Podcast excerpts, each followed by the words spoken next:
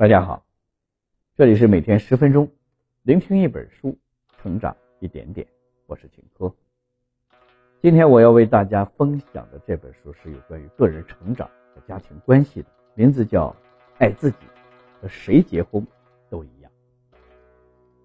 在两性关系中，只要你真正爱自己，就能使生活和情感变得丰富充实，并获得执子之手，与子偕老的。温暖爱情，爱自己和谁结婚都一样，是一本有关于自我治愈的温暖系的婚恋手册。这本书用诸多的案例告诉我，你的幸福掌握在自己手中。通过努力，你完全可以与身边的伴侣建立起所期待的那种亲密无间的关系。本书的作者，德国的作家艾娃·玛利亚。舒尔赫斯特，他既是一名资深的记者，也是一名温暖系的两性作家。作为资深婚姻家庭咨询师和职业的培训师，他定期为知名的媒体撰写文章，成为了欧洲最受信赖和欢迎的情感医师之一。通过本书的聆听，您将获得以下三个层面的提升：一、为什么和谁结婚都一样；二、不要试图改变你的伴侣。三、重建美好婚姻的关键要素。下面我会用大概十分钟左右的时间来为你解读本书的精髓。很多人都有这样一种观点：只要找到正确的另一半，自己才能获得幸福。所以在婚姻出现危机的时候，他们往往选择了离婚。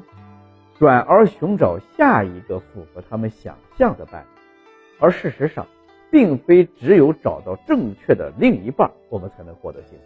因为我们不管和谁结婚，最终的结果都一样。接下来，我将从为什么和谁结婚都一样，不要试图改变你的伴侣，以及重建美好婚姻关系这三个部分出发，帮助大家领略亲密关系的真正要义。首先，我们看第一个部分，为什么和谁结婚都一样？在茫茫人海中，我们每个人都渴望能够找到属于自己的伴侣。终于有一天，我们与他相遇，并结为夫妻。但往往好景不长，结婚几年以后，伴侣间曾经亲密无间的关系被冷漠。疏离的态度所取代，很多夫妻之间已经感受不到和谐与快乐，更无法深层次的进行沟通和交流。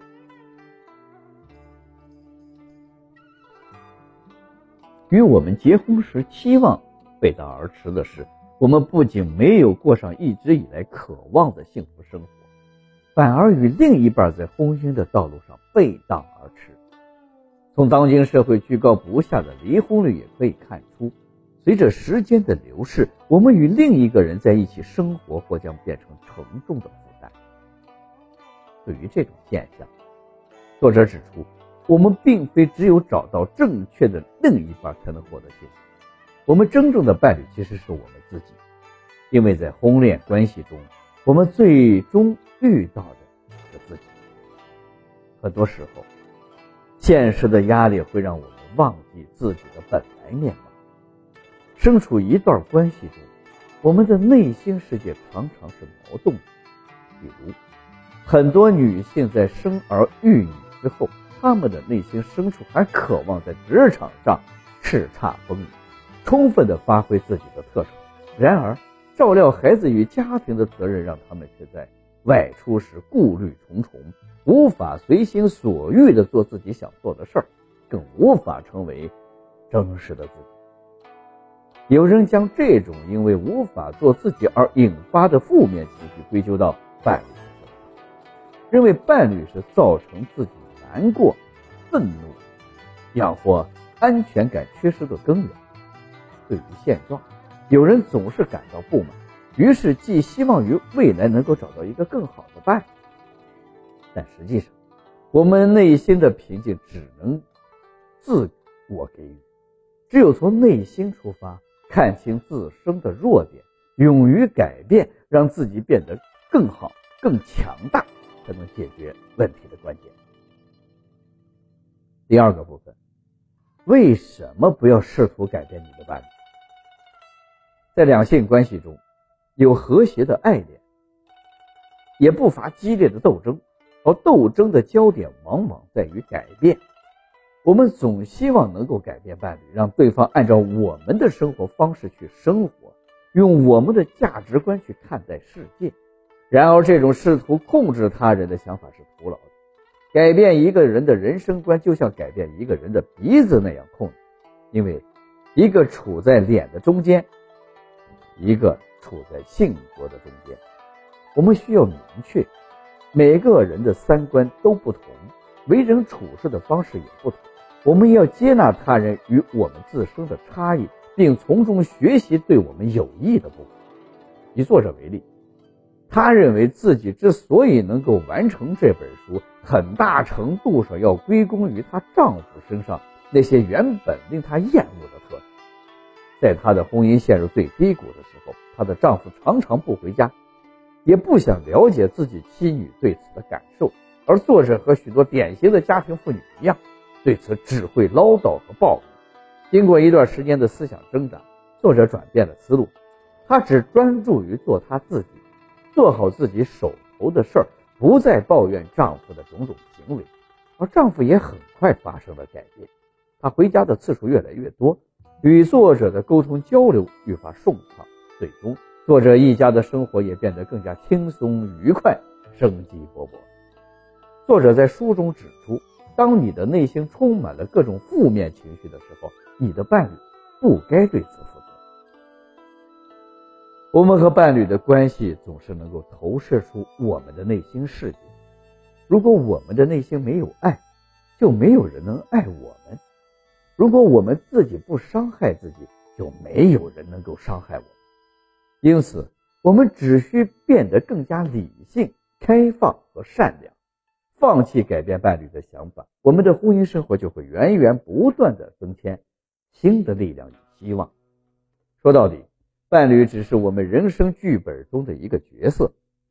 一段感情能否顺利的发展，就在于两个成年人能否平衡彼此之间的冲突。因此，我们需要以自己的真实面貌出现在生活中，坦诚面对自己的内心，知道自己每时每刻。需要做的是什么？第三个部分，重建美好的婚姻的关键要素有哪些？亲密关系应该带给我们幸福、快乐和精神上的享受。如果我们没有处在美妙愉悦的状态中，就应设法让自己和伴侣一同在婚姻中得到心灵的疗愈。在书中。作者给出了重建美好婚姻的几点建议。第一点，真诚的沟通交流。生活在互联网时代，我们习惯于通过网络来交流一切，以至于离异这样的重大决定，我们常常也是通过短信和电邮来传递。然而，坦率且真诚的交谈很少发生在网络上，许多伴侣之间的交流其实都是无效的。尽管一个人在说，另一个人却没有在听。因此，当亲密关系遇到障碍的时候，我们要做的第一件事就是和伴侣进行交流，交流我们内心深处对于生活琐事的感受也好，交流为了避免冲突曾经避而不谈的话题也罢，只要你的态度是真诚，这种沟通交流就会对你和伴侣的关系产生正面的影响。第二点，生活在当下。在一段稳定的亲密关系中，如果你想知道你扮演了怎样的角色，那么仔细看看你平时如何与孩子玩耍，就能略知一二。很多时候，孩子们站在我们面前，满怀期待的看着我们，并不是期待能够得到什么惊喜，而只是单纯的想要和我们一同嬉戏玩耍。在亲密关系中。我们也应该秉持孩子一般的热情和单纯，只专注于当下彼此之间的关系，只希望在和对方的互动中获得幸福和快乐。当你全心全意的生活在当下时，你会发现自己和伴侣的关系会变得更加默契。第三点，学会宽恕他人。如果说有什么能够迅速有效的改变你的生活，并深入治愈亲密关系中的伤痛，那么除了真实，便是宽恕。在亲密关系中，时刻都会出现争夺权力的斗争，或不听对方解释就下结论等事儿。没有宽恕，伴侣间的关系就不可能真正的得到改善。真正的宽恕具有解放的功能，如同一次规模空前的心灵大扫除。当然。宽恕并不意味着我们要全盘接受他人的过失，我们所遭遇的一切，只是在提示着我们内心深处还存在着伤痛。对此，无需过多追究过失与责任。相反，我们应该更好地感知自己的内心，从中获得更多的力量。总的来说，在亲密关系中，学会爱自己非常的重要。只有爱自己，你才能克服内心的脆弱。在治愈自己的同时，实现与伴侣平等、有效的沟通与交流。读到这里呢，这本书的内容我们已经了解的差不多了。下面我来为大家总结一下。在第一个部分中，我们谈到了为什么和谁结婚都一样，结论是我们并非只有找到正确的另一半才能获得幸福。在婚姻关系中，我们最终遇到的是自己，我们真正的伴侣也是自己。第二个部分，我们说到了为什么不要试图改变你的伴侣，这是因为试图改变他人价值观和想法的行为都是徒劳的。说到底，伴侣只是我们人生剧本中的一个角色，与其改变他人，不如改变自己。第三个部分，我们说到了重建美好婚姻的关键要素，主要有三点，分别是真诚的沟通交流，生活在当下，学会。宽恕他人。以上就是《爱自己和谁结婚都一样》这本书的主要内容。希望大家通过我们的解读，领悟到亲密关系的真正要义。好了，以上就是今天的全部内容。恭喜你，我们又听完了一本书。每天十分钟，聆听一本书，成长一点点。我是秦哥，我们下期再见。